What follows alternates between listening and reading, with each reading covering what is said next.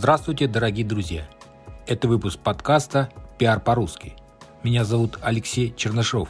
Я независимый пиар-агент, и каждую неделю вы слышите мой голос.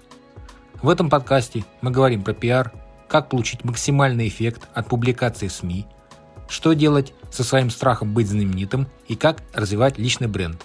А самое главное, к чему мы с вами идем, это рост ваших доходов через ваше имя. Сегодняшнем выпуске я хотел бы поговорить с вами, почему я не занимаюсь черным пиаром. Есть разные виды пиара. Есть белый и пушистый пиар, продвижение через публикации личного бренда, либо бренда компании в СМИ. А есть и черный пиар, обливание грязью объекта по заказу. Мое мнение состоит в следующем. Занимаясь поливанием дерьмом кого-то, тебе самому трудно не испачкаться. Деньги решают далеко не все в жизни. Надеюсь, вы уже это поняли. Если вы этого не поняли, то скоро поймете. Сама жизнь расставит все по своим местам. В связи со спецификой моей работы, на данный момент я работаю по постоплате, иногда находятся люди, которые меня кидали на деньги. В самом начале я сильно переживал, писал отрицательные отзывы и все в таком роде. Позже я стал относиться к вопросу проще.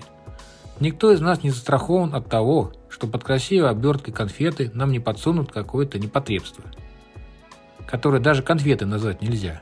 Никак. От слова совсем.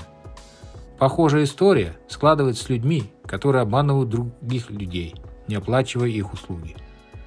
Для себя я принял решение, что нет особого смысла писать везде негативные отзывы. А зачем? Разве что предупредить других, но увлекаться этим не стоит. Ведь вы пытаетесь наступить на фекалии и при этом не запачкаться. И это очень сложно, поверьте.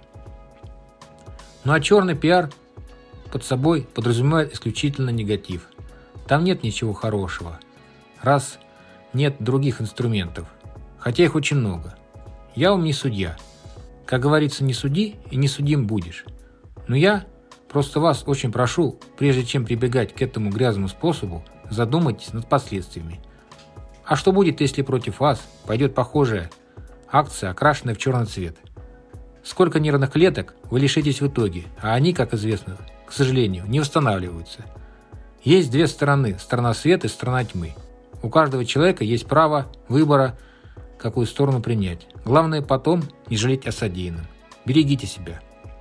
Так, с вами был независимый пиар-агент Алексей Чернышов. Услышимся в следующих выпусках.